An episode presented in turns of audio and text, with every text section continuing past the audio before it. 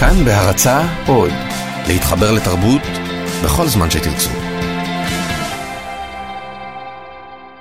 את התוכנית הזאת, גיבור תרבות, הקדשנו לחייו וליצירתו של חיים גורי. הקלטנו אותה ממש כמה ימים לפני שהוא נפטר, ואנחנו משמיעים אותה עכשיו לראשונה לזכרו.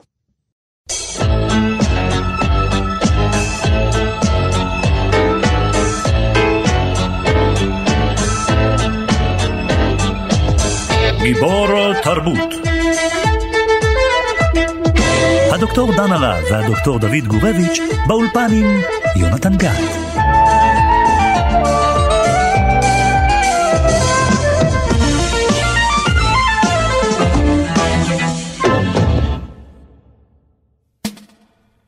מצד ימין אפשר לראות את איסטנבול שמתרחקת. מצד שמאל אתה יכול לראות את הכנף שמתנתקת. יש הרבה דרכים לתאר, ואין אחד שלא ניסה. אבל כמו שדרדה סבא אומר, אם זה כחול ושקט, זה בטח מוות בעריסה. אני לא כאן לבדר אתכם, וזה לא ריקוד צ'רקסי קדום. אני מזיזה את הידיים לכיוון של יציאות החירום. ומי שמפחד להסתכל יכול לקבל שק לראש בכל מיני צבעים, ויש גם אוזניות עם שירים של פעם שתמיד עושים נעים.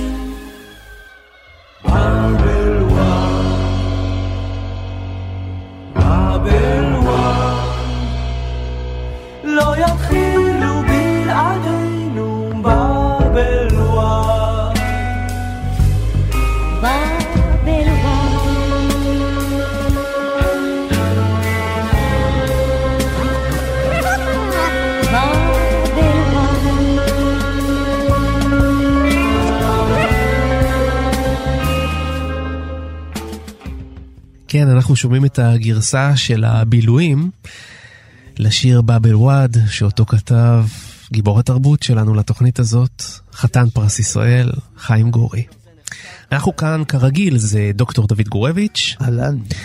ודוקטור דן הרב. היי, שלום. ואני יונתן גת. וכן, אנחנו שומעים את הגרסה האפוקליפטית אה, לשירו המפורסם של אה, גורי. אני מאוד אוהב את הגרסה הזאת של הבילויים, והפער בין, ה, בין הקלאסיקה לבין הרימייק הוא, הוא מעניין, לא? יותר ממעניין, אני באמת חושב, יהיה קשה להתמנע מקלישאות כרגע, יונתן, כי אני חושב שבאמת חיים גורי, בתקופת החיים שלו, באמת, היא מייצגת את הכל, היא מייצגת את התקומה, היא מייצגת את המלחמה לעצמאות, היא מייצגת את ההתיישבות, היא מייצגת את העירוניות, והיא מייצגת את ה... והיא מייצגת גם את ההתפכחות ואת השבר ואת ה... את התהייה לאן אנחנו בעצם הולכים. איזושהי פסימיות משותפת, אני חושב, לימין ושמאל לגבי... העתיד, לגבי אפשרויות הפתרון והחיים פה בזה. אני חושב שמה שמשותף לאז והיום זה העובדה שגורי תמיד מבטא איזשהו צד טרגי בקיום הישראלי. במובן הזה אה, זה עצוב ו- ומרגש באיזשהו אופן, ועל זה אולי עוד נדבר בהמשך. דוד? אה, כן, נכון, הפערים האלה קיימים והם כפולים. באמת הפער בין אז להיום, זאת אומרת, בין הקדושה של המלחמה והקדושה של הרעות והקדושה של הקרב והתחושה הזאת של הגאולה ושחייבים להקריב את הנפש בשביל הגאולה לעומת היום, זה פער אחד. והפער השני באמת, וגם אני חושב שרמזת על זה, זה בתור גורי עצמו. אני בטוח שגורי לא היה כותב היום מין באבל וואד כזה. כלומר, יש שני סוגי גורי, והוא עבר איזשהו מהפך עם השנים. כן. יש את הגורי של באמת באבל וואד, ויש את הגורי הזה שהנה מוטלות גופותינו שורה ארוכה ארוכה שעוד נדבר. ויש את, ה, את הגורי הזה שהתפכח מה, מהרעיון הזה שאנחנו הצודקים היחידים, ולנו, לנו היא הגאולה. אז זה בעצם פער בין גורי המוקדם לגורי היותר מאוחר. ועל שני הפערים האלה אנחנו עומדים לדבר. חיים גורפינקל נולד ב-1923 בשכונת נורדיה, ולמי שלא יודע, היום זה דיזנגוף סנטר. בגיל 18 הצטרף לפלמ"ח, שמונה שנים לאחר מכן כבר כתב את שיר הרעות המפורסם עבור להקת הצ'יזבטרון. החל לעבוד כעיתונאי ובשנת 1961 סיקר את משפט אייכמן לעיתון למרחב. הרשימות האלה כונסו לספר שנקרא מול תא הזכוכית. בשנת 1974 יצר את הסרט המכה ה-81, שהיה מועמד לפרס האוסקר בקטגוריית הסרט התיעודי הטוב ביותר. כתב 30 ספרים, 19 מהם הם ספרי שירה. בשנת 1988 הוענק לו פרס ישראל. בשנת 2016 הוא נאבק לבטל את הנצחתו של רחבעם זאבי, גנדי, בשער הגיא, וניצח. ההנצחה הזאת בוטלה. ועוד דבר אחד, אחרי שהודיע שהוא נפרד מעולם הכתיבה, הוא המשיך ליצור עוד שירים רבים, והוא עדיין כותב.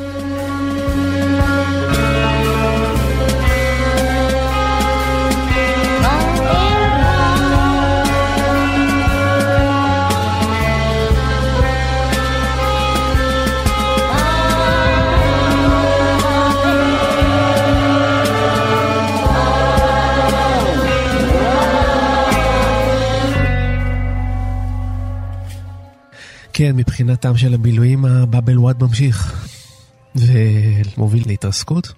זה מוביל להתרסקות אם אתה ממשיך במסורת הזאת של באבל וואד, אבל אני חושב שחיים גורי בעצמו לא היה ממשיך במסורת של עצמו, כי גם הוא עבר איזשהו תהליך של uh, התפכחות, התבגרות והבנה שהגאולה לא נמצאת רק בצד אחד של המתרס, ושבתוך ההתלהבות וקידוש השם וקידוש המוות בבאבל וואד, אה, נעשו גם טעויות גדולות, וקורבנות אחרים, מצד אחר לגמרי, שילמו מחיר, ולא רק בחורינו הטובים. אבל זה, זה תהליך שחיים גורי עבר אותו במיוחד, בגלל שהוא היה כל כך חזק בתוך המחנה הזה, הציוני, האקטיביסטי, היצחק רביני וכיוצא בזה.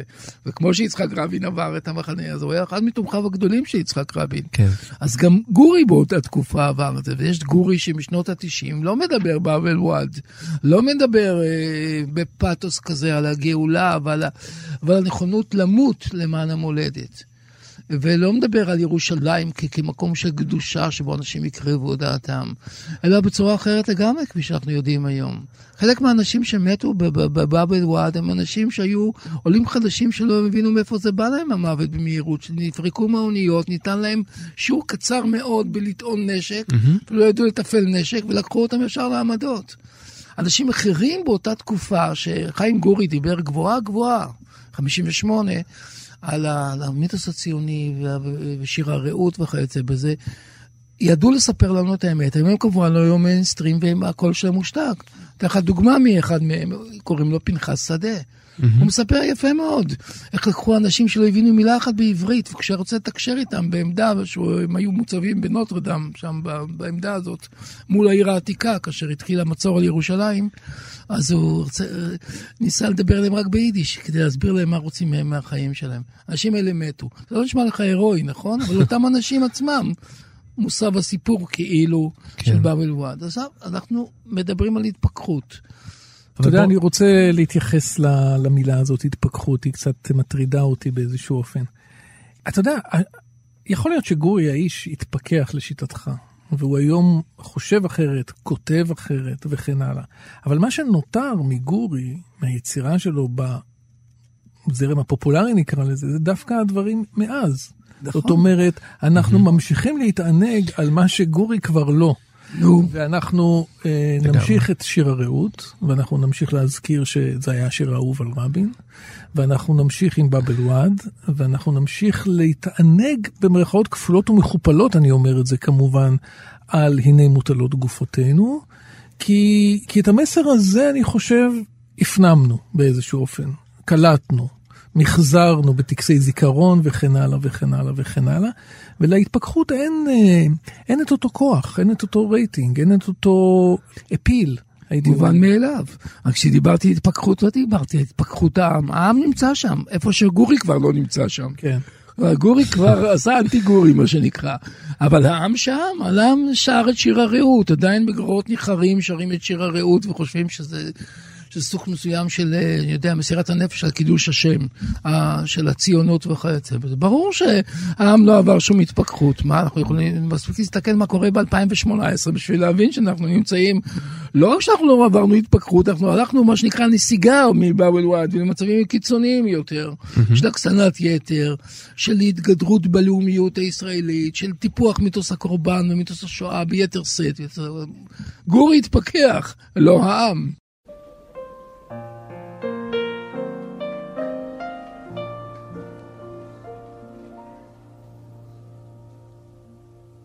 על הנגב יורד ליל הסתיו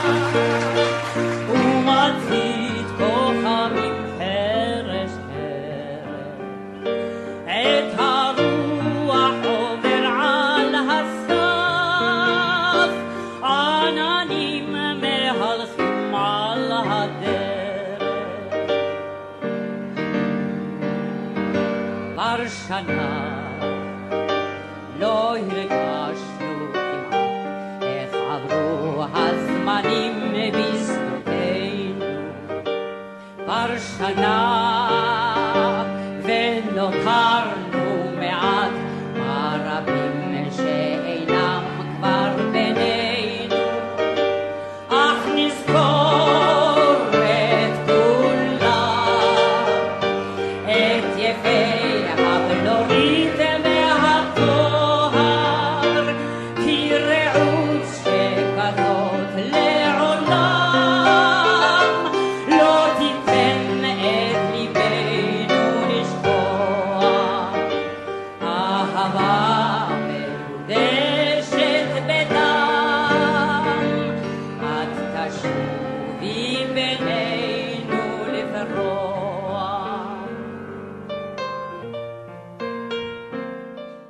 הטרגדיה זאת הטרגדיה שדיברת הטרגדיה היא עליה. שהטקסטים המצוינים האלה, והשירים המופלאים האלה, הם כל כך טובים, שהם נטמעים. לא, ו- זאת שאלה- זאת שאלה אם הם טקסטים כל כך טובים, לדעתי הם לא טקסטים הם טובים. בוודאי בכלל. טקסטים מעולים. אה, לא, הטקסטים של עיניהם מוטלות כעופותינו הם לא טקסטים טובים, כי אוקיי. הם טקסטים של המליצה הציונית, של הבון-טון הציוני, ש- של- שככה...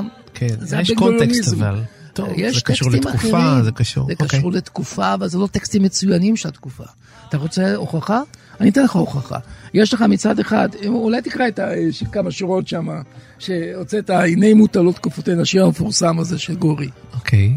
תקרא, אבל אני אקרא לך, כאילו בכל שני נעשה מין תחרות שירה בינינו על טקסטים של אותה תקופה. אוקיי. טוב, אני קורא מתוך אה, הנה מוטלות גופותינו, זה שיר שחיים גורי כתב בהונגריה, אגב, ביום שנודע לו דרך העיתון, על אה, טבח הל"ה בגוש עציון. זה בעצם השיר שהוא כתב באותה, באותו רגע. הנה מוטלות גופותינו שורה ארוכה ואיננו נושמים, אך הרוח עזה בהרים ונושמת, והבקר נולד וזריחת הטללים רוננה. עוד נשוב, ניפגש, נחזור כפרחים אדומים. תכירונו מיד, זו מחלקת ההר האילמת. אז נפרח, את תידום בהרים, זעקת ירייה האחרונה. הקריאה שלך הייתה מרגשת, ואני כמעט כשהתפכחתי מההתפכחות שלי, בקריאה שלך וחזרתי למי תש"ח. אבל הדברים, מה שנקרא rest my case, אני חושב שהקריאה שלך הטובה מאוד הדגימה את העניין. הם מתים, אבל השדה מתרונן, וכאילו הדם שלהם מצמיח את התקומה היהודית. נורא פשוט. בעצם שיר בינוני ביותר, דידקטי מאוד, שנעשה עוד מחוץ לארץ, לעומת... כן. חייל אחר שהיה גם הוא בפלמ"ח והוא היה בן 17-18, עמיחי? קוראים לו יהודה, יהודה עמיחי, עמיחי יהודה. והוא כתב, הוא היה באותו מקום, בקרב הירושלים. הוא כתב כזה שיר, שהוא השיר שנוגע בבשר של, ה, של, של, של המציאות, והוא שיר אמיתי של משורר אמיתי. אני חושב שחיים גורי השתבח אחר כך, אוקיי. כלומר כשהוא התפכח, מה שנקרא. אבל אז היה שיר ציוני, שיר בן גרוניסטי, שיר מוזמן, מה שנקרא. כמו שאלתרמן כתב את הטור השבועי. שהוא- כאילו- לא, אנחנו פשוט שנינו פה המומים, איך אתה זה? הספקת בדקות הראשונות לשחוט לנו את גיבור התרבות. אה, אני לא שוחט אף אחד, במיוחד שאני מנסה להגיד שהבן אדם הזה עבר תהליך של השתנות. אוקיי, אוקיי. אנחנו מדברים על מצב של 48, אבל כבר ב-48, זה לא חוכמה להגיד, אוקיי, ב-2018 כולנו כבר עברנו, התבגרנו, מה שנקרא, לא? כן. יש כאלה שיעדו בגיל 17 להתבגר, ולא. להישאר עם המליצה. ויהודה תדגים עמיחי. בספר השירה הראשון שלו, כן, הקובץ שאני קיבלתי כסטודנט, אני זוכר עוד אה, מזמן, על איזה בחורה נחמדה בשם תמי, אז כן. הנה יש את השיר הזה. הוא משעמם פה זיכרונות ילדות, יפה. כן, גשם בשדה קרב. שים לב, זה מאוד מאוד דומה על האנשים שמוטלים מתים. וזכר דיקי, ככה נקרא השיר. גשם יורד על פני רעי, על פני רעי החיים, אשר מכסים ראשיהם בשמיכה, ועל פני רעי המתים, אשר אינם מכסים עוד. זה השיר. אתה מבין מה ההבדל בין שיר לבין מליצה ציונית? זה ההבדל. כן, הוא לא נושא פה שאלות? מסר. הוא לא- הוא לא-? הוא לא מקדש את המסר ואת ה... הרי זה ברור שהשיר שלו נאבד כשיר דידקטי כמו מפי המליצה. כלומר, אנחנו הקרבנו את חיינו כדי שהשדה יתרונן ויפרחו כל השבילים, ועם ישראל, עם ישראל, עם ישראל, אתה מבין? בעוד שפה זה שיר אקסטנציאלי על המוות, שאנשים שאפילו לא הבינו מאיפה זה בא להם. ריאליזם חדש. ולכן זה יהודה עמיחי, וזה חיים גורי. זה ההבדל. והפער הוא לא בין עכשיו להיום, שזה קל, הוא לא להגיד, זה כאילו לא לעשות, זה לעשות עצמנו הנחה להגיד, אה, אוקיי, אז והיום. אז ואז. לא באמת, נו, נקודה. עכשיו, יש, הוא משורר נפלא. אבל אם לקחת את זה, את שיר הרעות, ו- ו- וזה, זה עדיין, הוא בתפקיד שר החצר, משורר החצר של בן גוריון, של המיתוס הציוני, הוא לא, לא, לא כותב שירה, זו שירה מגויסת, כן. אבל לא במובן הטוב של המילה, כי רמת השירה נפגמת, רמת החוויה האישית והמקוריות השירית לא קיימת. אז בואו נשמע את אה, חיים גורי היום, אוקיי?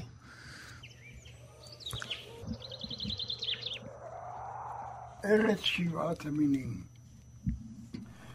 ארץ הסכינים, ארץ עובדי האלוהים, ארץ אנושי האלוהים, ארץ החבל, ארץ האבל, ארץ הר גריזים והר עיבל, ארץ מים במשורה, ארץ קיץ תבערה. ארץ אוכלת יושביה, לפי ההשמצה המוכרה. ארץ האבות, שבה תתגשם לה כל התקוות. ארץ המשיח, העומד אוטוטו לבוא. ארץ הערגה. ארץ המרגיבה, החגוגה. ארץ בני שרה ובני הגר. ארץ הישנה לה בבגדים ובנעליים, ארץ כוננות ספיגה. כן, זה, הוא עבר, הוא עבר איזה כברת דרך. כן, זה היה חיים גורי אה, שמקריא את השיר שלו ממרום, זה בפרויקט של אה, תאגיד השידור הציבורי שנקרא כאן שיר, פרויקט שעושים אה, נדב הלפרין ושלומי חתוקה. אז הנה, אתה, אתה בעצם צודק, הוא עשה... שתמכנו בדיוק בתזה הזאת. כן, כן, כן, כן. של אז והיום. עכשיו, אני חושב שגורי הרי הולך ומשתבח, ושירתו הולכת ומשתבחת. יש לו שירים מדהימים, וכאן הוא עושה בעצם את חשבון הנפש שלו. עם המסגדים, עם ערבל, עם הבטחת האבות. חשבון נפש כזה הוא לא עשה בשירים נעימות עולות גופותינו, כאשר אחרים כבר אז, באמצע כל הדבר הנורא הזה של המוות, עשו את זה. אז אני אומר, מעולה, זה נפלא, אבל אני גם לא אומר שזה כל חיים גורי, העניין ברור. הפוליטי, כי יש שירים כל כך טובים שהוא כתב אותם. אבל השירים שהוא הכי מפורסם בהם, כמו שאתה ציינת, נכון. הם השירים הפחות חזקים שלו מבחינה שירית, והיותר מגויסים שלו מבחינה אידיאו... לאידיאולוגיה הציונית, ולכן זוכים כמובן לפופולריות, במיוחד כן. בזמנים כאלה שבו סוג מסוים של לאומנות אה, ציונית כאילו שוטפת כאילו את הארץ, ואין עוצר, ואין בולם. אתה יודע, דוד, יש את העניין של ההתפכחות של גורי, שאתה מאוד מדבר עליה, ויש את העניין של אז והיום, שאתה מדגיש אותו, אבל אני חושב שמה שלא פחות מעניין זה דווקא להסתכל על רצף היצירה שלו, לא להסתכל על ש... דבר והיפוכו, אלא לראות בעצם איך האיש הזה במהלך כל שנותיו יצר אגב לא רק אה, שירה, שירה זה היה אחד האפיקים, אפיק מאוד חשוב ומרכזי, אבל גם עיתונות וגם קולנוע, הוא יוצר רב-תחומי. שביצירה שלו אפשר באמת, סליחה על הקלישה, באמת לספר את הסיפור, את הנרטיב הישראלי באיזשהו אופן. קודם כל העיסוק שלו בשואה. שאנחנו לא נשכח אותו לרגע, כן? ההתעסקות שלו בשואה, הוא הגדיר את המפגש שלו עם הניצולים במחנות העקורים כחוויה מכוננת, כחוויה משנת חיים. כן, הוא רואה את אומר- עצמו ממש כאילו ניצול בעצמו. רואה את עצמו ניצול, רואה את עצמו כפה של הניצולים במידה רבה, וממש הקדיש חלק גדול מאוד מהיצירה שלו להתעסקות בסיפור השואה, בסרטים כמו באמת המכה ה-81, אה, פני המרד והים האחרון, ו, וגם הסיפור של משפט אייכמן, סיפור מאוד מאוד מעניין שהוא סיקר מאוד מאוד מקרוב וכן הלאה. אתה תקרא לזה אולי אובססיה דוד, אבל אתה יודע, הוא אחד המנציחים או אחד המנחילים של זיכרון השואה באופן שאנחנו מכירים אותו בישראל. יש לו תפקיד מאוד מרכזי בטוח, בדבר כן. הזה. נכון. אה, אה, ואחר כך אנחנו יכולים לדבר באמת על, על מעורבות פוליטית שלו, אנחנו יכולים לדבר על מפעל ההתנחלויות. אתה יודע, דוד, אני לא יודע אם אתה זוכר, הוא, הוא, הוא באמת היה שם ברגע שהסיפור של קדומים, נכון, אה, סבסטיה וכן הלאה, הוא היה שם, הוא היה שם מין איזה איש תיווך כזה בין המתנחלים לבין... נו, אז זה עוד יותר הייתי אומר מחריף את הקשר בין, מתי זה היה אה, קדום בערך אה, סבסטיה? ב-72? 74, 74. 74? כן. אז הנה, יש לך קשר בין 48 ל-74. עדיין ב-74 הוא באווירת 48, כלומר, ציון, נאו-ציונות, שזה ההתנחלות, כאילו, כן, בסדר, אבל אבל אתה... אחר כך קורה לו משהו. אבל דוד, אתה, אתה רק נותן לו ציונים ברמה של אם הוא בסדר מבחינתך, אם הוא נמצא בצד השני או בצד שלך. אני לא חושב שזה גישה... אבל אתה גם מנית אותו שהוא חלק ממפעל ההתנחלות, זה היה אני משהו, ממ- לא משהו אובייקטיבי. אבל זה מעניין גם, משהו. אבל זה מעניין, זה מה שהופך את סיפור חייו, את סיפור היצירה שלו למרתקת כל כך. אני מסכים לגמרי שצריך לדבר עליו כמשורר, אבל לא משורר במובן שהוא היה כאן או כאן או שם בהיסטוריה, אלא איזה שירים הוא כתב, מה הוא עשה, מה, מה, מה הדברים שלו, מה, במה הוא ייזכר. אז אני מקווה שהוא ייזכר בדברים נוספים חוץ מבאבל וואד והנה ימות עלות גופותינו.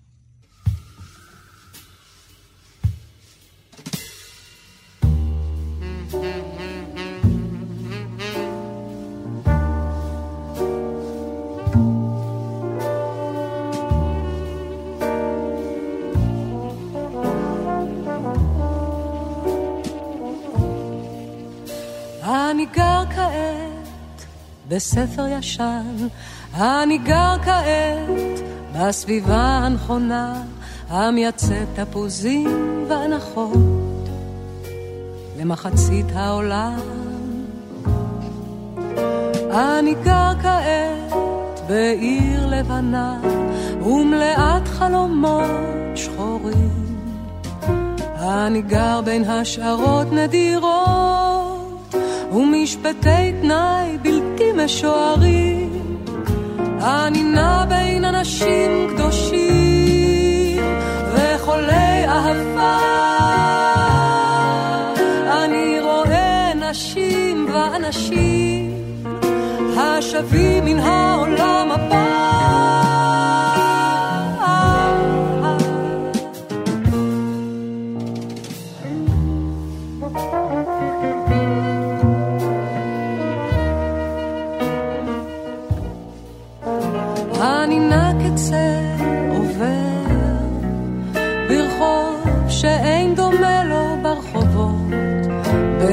לבבות המחשבים להישבר אל המלכות העתידה תמיד לבוא אני נע בין אנשים קדושים וחולי אהבה אני רואה נשים ואנשים השבים מן העולם הבא.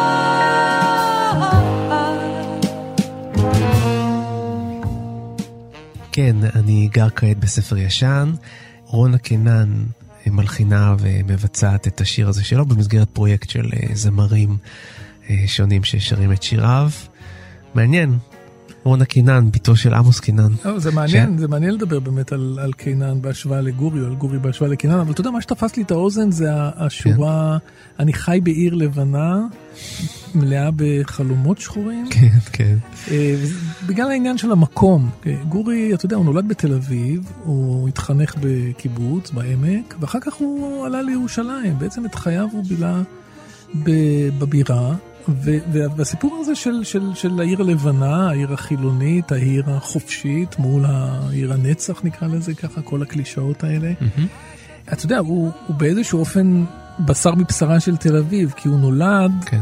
לא פחות ולא יותר, בקינג ג'ורג' פינת אה, דיזנגוף. כן. איפה שהיום אה, הדיזנגוף סנטר, כן. שכונת נורדיה, שכונת צריפים, שאגב נבנתה על בסיס אה, כרמים של משפחת דג'אני.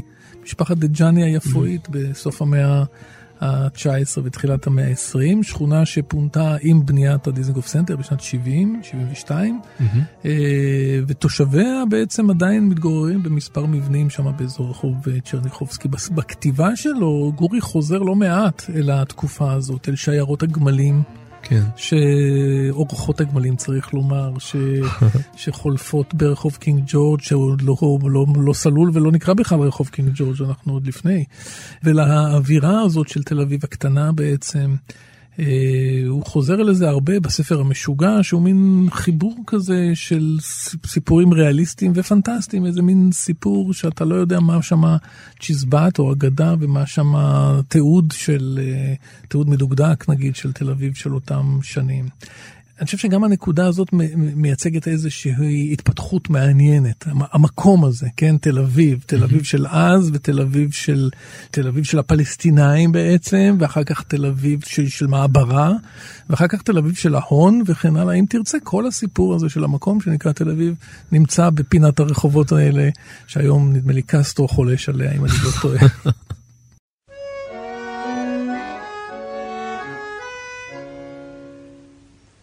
היו היה פנס בודד בקצה שכונה, והוא האיר את ילדותנו הקטנה. והוא האיר את משחקי המחבואים, ולאורו היו הקדרים בעיר. כשהשוטרים כמעט תפסו את הגנב, היה קולה של אמא רץ בתחנוניו, הביתה בוא לארוחה כבר מאוחר. כבר זמן לשכב לישון, צריך לקום מחר. רק עוד רגע אמא, רק עוד רגע קט, את תמיד הורסת, כשכבר כמעט. לא הספקנו להתחיל בכלל אפילו, אבל תחנוננו לא הועילו.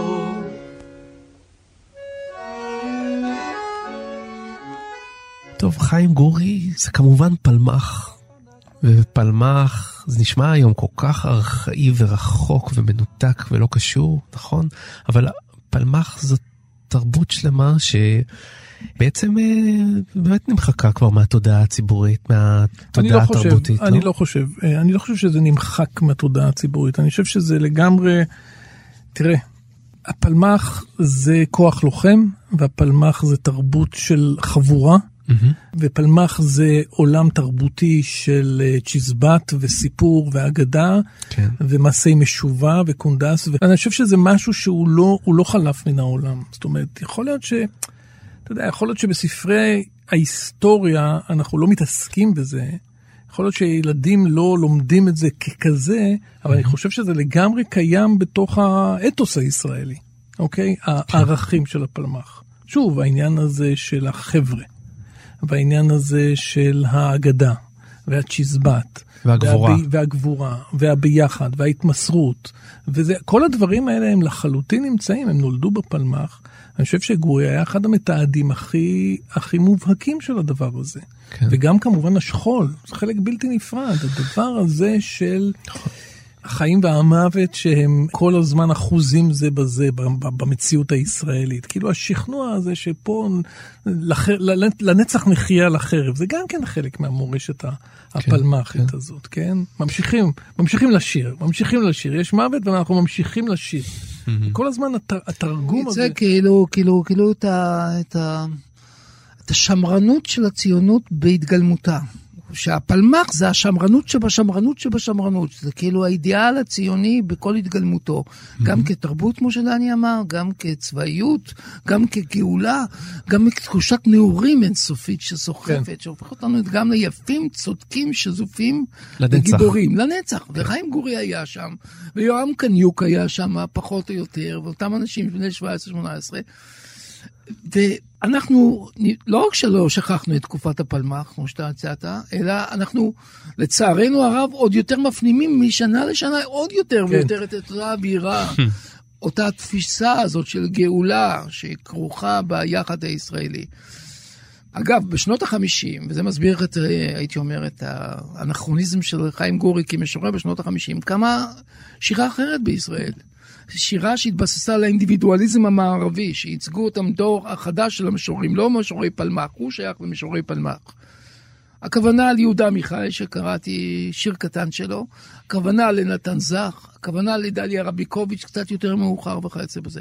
אנשים, אחר כך מאיר ויזלטיר ואחרים, לך, שנשאו את הקול האינדיבידואלי, לא הקול של החבורה, לא הקול של פוצ'ה, לא הצ'יזבטים ולא כל זה, כאנטיתזה מוחלטת. לצערי הרב, החברה הישראלית באמת שכחה את הקול האינדיבידואלי הזה, והיום היא לגמרי לגמרי בתוך הנוסטלגיה הצמיגה של הפלמ"ח. כן, נתן אלתרמן אה, כמה שנים אחרי, אה, 48, בכנס הפלמ"ח, כתב לכבוד הפלמ"ח שיר. אה, אומתם לא הייתה להם אם, לא ידע בצאתם לדרך, מין שיר אה, של, של על, הסגבה של הפלמ"ח. אחת השורות שמה, בעצמם הם כותבים להם שיר. אני חושב, ש, שאני חושב שזה נורא נורא נכון, ההבחנה הזאת. זאת אומרת, זה, זה, זה תמיד חלק בלתי נפרד, הסיפור והשיר והאגדה הם חלק בלתי נפרד מהמציאות כן. של, ה- של הפלמ"ח. ואני חושב שמאז אנחנו שמה, כן. בעניין הזה של המיסטיפיקציה, של, של המיתיזציה של, של מצב המלחמה, של ההתרפקות, של ההתענגות, של, ה, של הסיפור הזה. לא רק של המציאות הזאת. זה הכל עניין של אופי, אל תשכח, אל תשכח, זה הכל עניין של אופי, שקיבלנו בפלמ"ח. לצערי הרב, לצערי הרב, מיתוס הפלמ"ח לא רק שלא דוהה, לצערי הרב, אלא להפך, שהוא תופס תאוצה. למה לצערך? צערי מפני שאנחנו לא עושים אז חשבון נפש חדש על הציונות, על דרכה, על הצלחתה, על צדקתה, כי המיתוס של הפלמ"ח לא עשה את החשבון נפש הזה, אתה מבין? הוא היה לגמרי בצד אחד של העניין. זה הדבר מדהים הוא שמשורר הפלמ"ח, אחד ממשוררי הפלמ"ח, והוא היה משורר, אחד, אולי המשורר של כן. הפלמ"ח, הוא עצמו עשה את ה... התרחק מהפלמ"ח. כן. בעוד שאנחנו, הציבור, כלל וכלל התרחקנו ממנו, להפך. ככל שהוא התרחק, אנחנו התקרבנו. אתן לך דוגמה להתרחקות שלו, בשירים המאוחרים שלו. כביכול, המורה הרוחני כבר לא שם, אבל עדת המער, המעריצים, השיעורים נשארו. המורה, המורה כבר עזב את הכיתה. המורה פרש, מה שנקרא. התלמידים נשארו בכיתה. הת- הש- התלמידים נשארו בכיתה, והייתי מעז לומר, התלמידים גם נשארו כיתה. תסתכל רגע, תראה, זה מהשירים המאוחרים שלו, כן. כך נקרא, מאוחרים, ספר מהשנים האחרונות. תחשוב רגע על שיר כזה כמו התכנסות. תראה, זה כותב חיים גורי, לא היית מאמין שחיים גורי יכתוב ככה, נכון? זה שכתב את uh, באבל וואד, אה, שיר הרעות וכולי. מה נעשה בכל זיכרונותינו? רצוי שינוחו בשלום על משכבם, וואו. כן. לטובתנו. אך השותקים יעלו ויבואו. והמגורשים, מעניין מאוד מי המגורשים שהוא רומז עליהם. זה בטח לא יום מגורשי הפלמ"ח. מהמם. והמגורשים ואורחי הגלות יבואו. והמקטרים הכרוניים יבואו. ומפספסי ההזדמנות, גם הם יבואו. לא היית מצפה, אה? אתה נראה לי מופתע. אני וכל מאוד מופתע. נטוש ייפקד, וכל דחוי ייזכר. אני העד לצערי, אני ולא אחר. וגם הנסתרים ההם, עוד משפט, שיעה להם הדומייה, יצאו מהסליקים וממרתפי העלותים, כשגרירי הו, היו היה. היו היה, היו זמנים, אתה מכיר את זה, זה בדיוק וואו, התקופה של ממש באבל וואד. ירייה ברגל זה על לגמרי. עצמו. כן.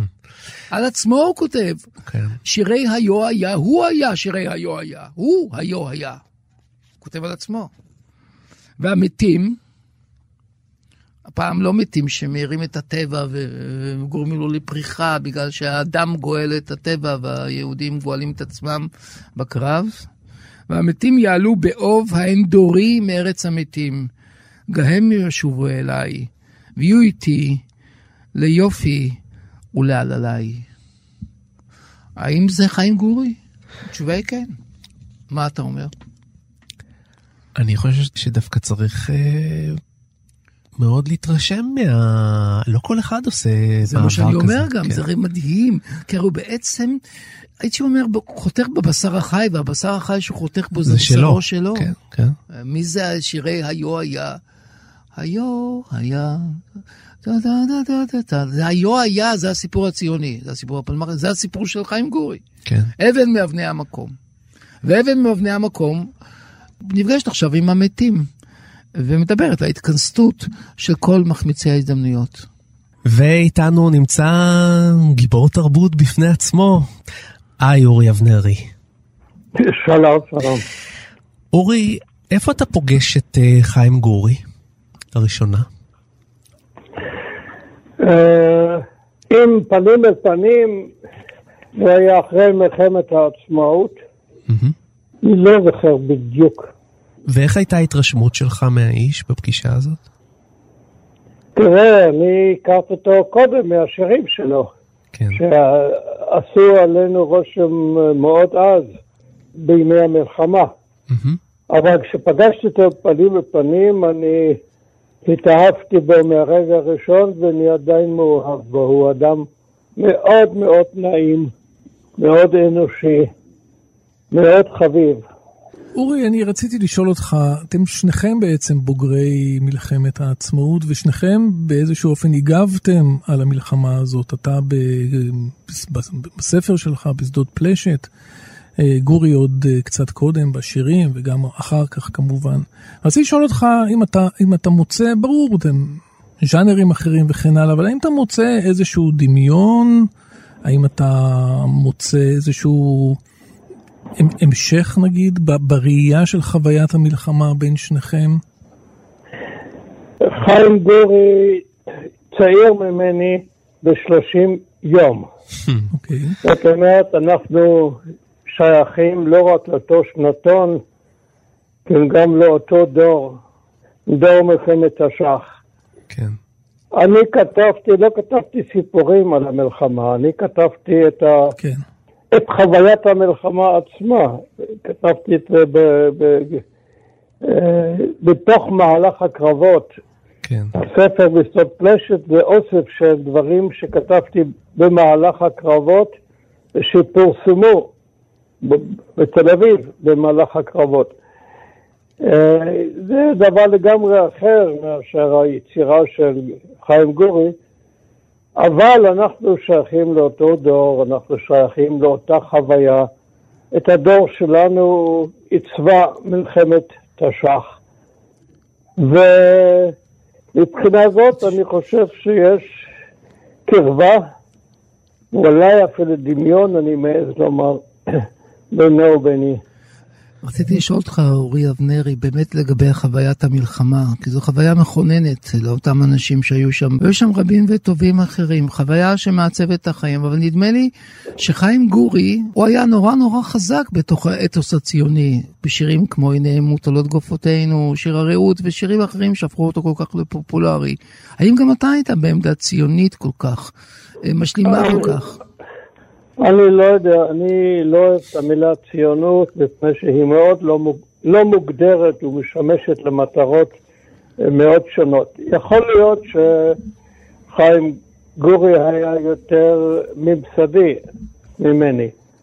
זאת אומרת, אני נכנסתי כבר למלחמה כשפרסמתי את דעתי שיש לסיים את המלחמה בשלום. ושותפות בינינו ובין העם הפלסטיני. הייתי אולי מהראשונים הראשונים, אולי אפילו הראשון, שהכיר באומה הפלסטינית בכלל, וכשותפה האפשרית שלנו בפרט. חיים גורי, נדמה לי, היה יותר ממסדי, יותר בדעה המקובלת אז. ו... והוא היה תקופה ארוכה בדעה המקובלת אז, עד, עד סבסטיה, ועד 74 עוד היה שם, בביטחוניזם הזה. אין רע בזה, אנחנו לא, לא שייכים לאותו, אה, נגיד, זרם פוליטי, אם כי אנחנו קרובים, הוא איש שלום, הוא לא לאומן קיצוני. הוא, דעתו הייתה כדעת אה, רובם, הייתי אומר. אני הייתי יוצא דופן, לא הוא. ברור. רציתי לשאול אותך, אורי, באמת לגבי הקשר הזה של אה, משוררים ואנשי רוח בכלל עם פוליטיקאים. אנחנו מכירים בארץ את, ה, את הרשת הזאת שהייתה קיימת בצורה מאוד אינטנסיבית, אלתרמן, וגם כמובן גורי, הזכרנו את סבסטיה ואת התפקיד שהיה לו בהקשר עמוס עוז. כן. איך אתה רואה את הקשר הזה? אתה, אתה, אתה רואה אותו, נגיד, בהשוואה להיום, האם אולי צריך שיהיה קשר כזה? זה קשר בריא בסופו של דבר, שכן יכול לחולל שינוי, או שצריך לשמור על הפרדה מוחלטת בין האומנות לבין הפוליטיקה? אי אפשר להפריד בין אומנות ופוליטיקה, זה פיקציה. כן. זה לא יכול בכלל, שכולנו חיים באותה חברה, עומדים מול אותן בעיות, אה, מתייחסים לאותם אירועים בעד ונגד, mm-hmm. וכמובן אי אפשר בכלל להשוות, מפני שכשבמלחמת העצמאות היינו כ-600 אלף יהודים בארץ, והיום יש, וכמעט, היישוב היה כמעט כולו אשכנזי, והחוויה של המלחמה הייתה משותפת לכולנו. והיוצרים מסוגים שונים באותו דור היו קרובים פיזית אחת לשניהם, כשהיינו נפגשים באותם המקומות, ישבנו כולנו בקפה כסית בתל אביב, ואנשים כמו דן בן אמוץ, חיים חפר, שייקה אופיר כן. אה, ואחרים, אה, היו קרובים אחד לשני, גם, גם, גם כשהם לא היו שותפים בדעות. כן. היו הרבה מחלוקות בדור הזה, אבל כולם עוצבו על ידי החוויה של המלחמה ההיא, ולכן הייתה קברה בינינו. היום המדינה, היישוב, במירכאות, הם הרבה יותר גדולים, פי עשרה, לכן יש הרבה פחות קרבה, האוכלוסייה השתנתה מאוד עם העלייה מארצות המזרח במחאות, אה, מזרח כמו מרוקו, אז אה, הקרבה היא איננה, איננה, כבר איננה, אנחנו רחוקים אחד משני גיאוגרפית, חברתית, תרבותית. אה, מדינה הייתה גדולה, כן. חברה הייתה גדולה. כן. אורי אבנרי, אני חושב אתה האורח הראשון של התוכנית שלנו, שהוא גם אורח התוכנית וגם עשינו עליו תוכנית גיבור תרבות. ואנחנו uh, מצפים לך לעוד הרבה שנים ולשמוע עוד ועוד את uh, דעותיך בהמשך. תן לי יוצא השם, שאני לא מאמין בו. בדיוק. אתה נשמע אופטימי וצעיר מאוד, אני אגיד לך. כן, כן, נכון. תודה רבה. תודה רבה, תודה לך אורי, תודה רבה. ביי.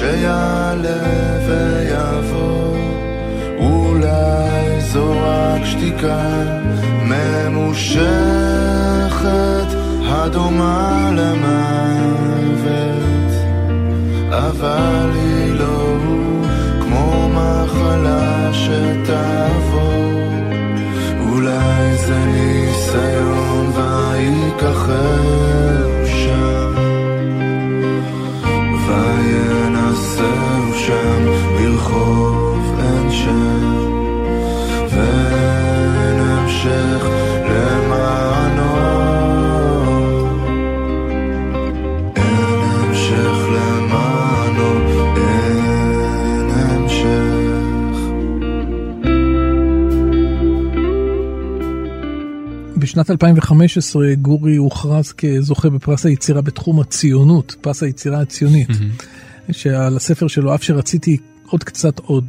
כן. מסתבר שהוא סירב לקבל את הפרס הזה. הוא אמר, זה פרס ציונות. אני ציוני מיום שנולדתי ועמוד ציוני וכל חיי לחמתי למען הציונות, אבל לא נראה לי שהספר הזה ראוי לפרס הזה. הספר חורג מהמרחב הזה, אבל הודיתי לשופטים שבחרו בי, שרצו לעשות משהו טוב ולכבד אותי, ביקשתי שיעניקו לי יוצרים צעירים בתחילת דרכם. ואני שואל את עצמי, אפרופו כל מה שאנחנו מדברים, עד כמה הסירוב שלו נבע באמת מאיזושהי הערכת חסר של היצירה שלו, כמו שהוא מתבטא פה, או עד כמה לא. הכותרת, הכותרת פרס היצירה הציונית הרתיעה אותו כל כך, כן. עד שהוא העדיף בעצם לוותר. אני חושב שהעלית נקודה מאוד, מאוד נכונה, מאוד... הוא הבין שהייתי אומר, גדולתו לא תהיה בזה שהוא יהיה אביר הציונות אה, בעת זקנותו, והוא גם עבר איזשהו תהליך של התבדלות, והוא הבין שהוא שילם מחיר יקר מפני שהוגדר כבעצם המשורר החצר של הציונות כן, והפלמ"ח. כן, כן, אבל הוא מקדיש... ואז הוא לא רצה כבר להיות שם. כן, אבל הוא אז מדגיש- הוא אמר את זה, זה כן. לא מספיק טוב, זה נשאר חדשים, אני נותן. אבל, אבל. תראה, דוד, אבל הוא מדגיש פה, אז ב- אתה בטקסט, בטקסט, בבית. נכון, אבל בטקסט שהקראתי, הוא מדגיש את העובדה שהוא היה ציוני כל חייו, הוא עדיין ציוני, ואני חושב שיש פה משהו נורא מעניין בהקשר הזה של מי בעצם יכול להתפכח. אני חושב שאתה... יש בזה קצת מן המקל שאוחזים אותו בשני הקצוות שלו. למה? כי אני חושב ש... מה שרוצה להגיד פעם שהציונות כנראה סרחה את דרכיה, היא הייתה פעם משהו טוב, ואני הייתי אז ציוני, והיום זה לא כבוד כזה גדול תחת הכותרת ציונות, כי זה בעצם סוג של לאומנות, ככה אני מבין אני, את זה. אני חושב שיש הבחנה בין... ככה, בין- פעם היה טוב יותר בין להיות ציוני היותך מאשר היום. ציוני לבין היותך מזדהה עם הציונות. אני חושב שזה שני דברים שונים. אומרים לי ציונות, אני נרתע. אבל שואלים אותי, אתה ציוני? אני אומר כן. אתה מבין, יש פה איזשהו הבדל אה, מסוים. אני חושב ששני הקולות האלה שאתה ציינת הם הם הקולות האותנטיים של חיים גורי. הוא אף פעם לא נפרד מהמיתוס הציוני, כן, באמת באמת. כן. לכן כשהוא אומר את זה, תמיד היא ציוני, הוא אמת דיבר. כלומר, הוא היה חלק מאבני המקום, והוא היה נורא מזוהה עם היחד הישראלי, עם החבורה הישראלית, עם האתוס של כן. האנשים האלה שבאים להקים מדינה, נלחמים בשביל מין התחלתא דגאולה כזאת. מצד שני, הוא הבין לאנשים האלה הובילו את המדינה, אותם החברים שלו, המנהיגים שלו, אנשים כמו יגאל אלון, כן. סגד להם, בן גוריון, שגם בתקופות מסוימות הוא היה יחד איתם, ואחרים, לאן, הם- לאן הם אה, הובילו את המדינה, גולדה מאיר אחר כך. הוא הבין איך הוא בעצמו היה עיוור בסבסטיה. אז מה שהוא קורא למילה ציונות, כאשר היא הופכת להיות היום מזוהה עם גירוש של אחרים. אז איך מצב של קורבנות שהציונות אמורה לפתור אותה, עולה בקנה אחד עם העובדה שהציונים החדשים מגרשים אחרים מאדמתם. ואז זה לא כזה כזה כבוד לקבל את הפרס הזה, אז נתנו אותו לצעירים, מה שנקרא, שיקחו. אפשר להבין אותו. פה אני עובר, ניצב ליד אספלט. טוב, אנחנו מתקרבים לסיום, וכרגיל אנחנו ממליצים לכם לעיין עוד בענייניו של גיבור התרבות שלנו. דוד? טוב, אני אמליץ לכם על הצ... אה, אולי הקצה השני של הסקאלה, שזה השירים המאוחרים שלו, שיצאו ב-2011, יצאו כל כתבי חיים גורי, ובעיניי אחד המעניינים זה השירים כרך ג' ושם יש שירים מאוחרים. הם, הם, זה כרך ג' שהוא הוציא אחרי שהוא חשב שהוא חותם את שני הכרכים שלו, ולא יכתוב עוד, והנה יצא גם כרך ג', כן. הוא יצא, ויש שם שירים נהדרים כמו התכנסות, מעקב. אני חושב שאנחנו רואים uh, גורי שהוא באמת כבר קצת התרחק ממשפחת הפלמ"ח, כאילו הקצה השני שלו, שעליו הרבנו את הדיבור, מראה אותו בעצם כאדם שעושה חשבון נפש. חשבון של חיים, חשבון של תקופה. הייתי אומר שהוא עושה עבור כולנו את החשבון שאנחנו מסרבים לעשות. דן? אוקיי, אני אתמקם איפשהו באמצע בהמלצה שלי על גורי. 1971 גורי כותב את הספר המשוגע, דוד זה בשבילך, כי הספר המשוגע אולי היום היינו אומרים הספר הפוסט-מודרני. זה, זה מין חיבור נורא מעניין בין ריאליזם ופנטזיה, בין אמת ו... וזה מין אסופה של uh, כל מיני דברים, קטעי ארכיון, קטעי שירים, אה, דברים שעוברים אסוציאטיבית מדבר לדבר, משהו לא קוהרנטי לחלוטין, נטול, ב-71, אוקיי, בספרות העברית קצת, אה, קצת מוזר להיתקל אה, בדבר הזה. לגמרי. ובכל זאת, בתוך הדבר הזה יש איזשהו גרעין עלילתי או גרעין אמיתי, בעצם הסיפור של החבר שלו, חמדור.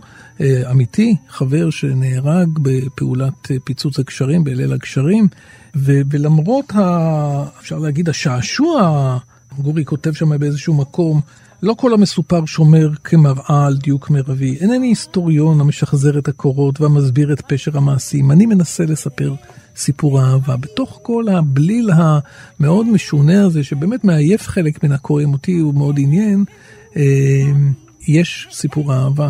ויש רעות, ויש את אותם מוטיבים שדיברנו עליהם פה היום בקשר ל... חיים גורי והיצירה שלו, שתמיד נובעת מן המלחמה ותמיד חוזרת אל הרעות. סיימנו, תודה רבה לטכנאי שלנו נדב זילברשטיין, לאייל שינדלר שהביא אותנו לשידור. ואם אתם רוצים לשמוע עוד מאיתנו, והתוכנית הזאת נגעה בכל מיני נושאים שאפשר אה, לשמוע מהם עוד, כמו הפלמ"ח ואורי אבנרי שהתארח כאן אה, בשידור שלנו, אז אתם מוזמנים להיכנס לעמוד גיבור תרבות באתר התאגיד השידור הציבורי, שם תוכלו לשמוע את כל תוכניות גיבור התרבות, וביניהם תוכנית שהקדשנו לאורי אבנרי. ולנעמי פולני ולשייקי אופיר, שניהם היו בפלמ"ח, כמו חיים גורי, שניהם היו בצ'יזבטרון. אם אתם אה, רוצים אה, עוד נוסטלגיה, אז זה שם. תודה רבה לך, דוקטור דן ערב. תודה, יונתן, תודה, דוד. תודה רבה לך, דוקטור דוד גורביץ'. תודה רבה לכם. אני אה, הייתי יונתן גת. אני מודה לשניכם, יפי הבלורית והתואר. ואנחנו נשוב לכאן בתוכנית הבאה, בשבוע הבא, עם הגיבור הבא. להתראות. להתראות. ביי ביי. ביי ביי. Babe.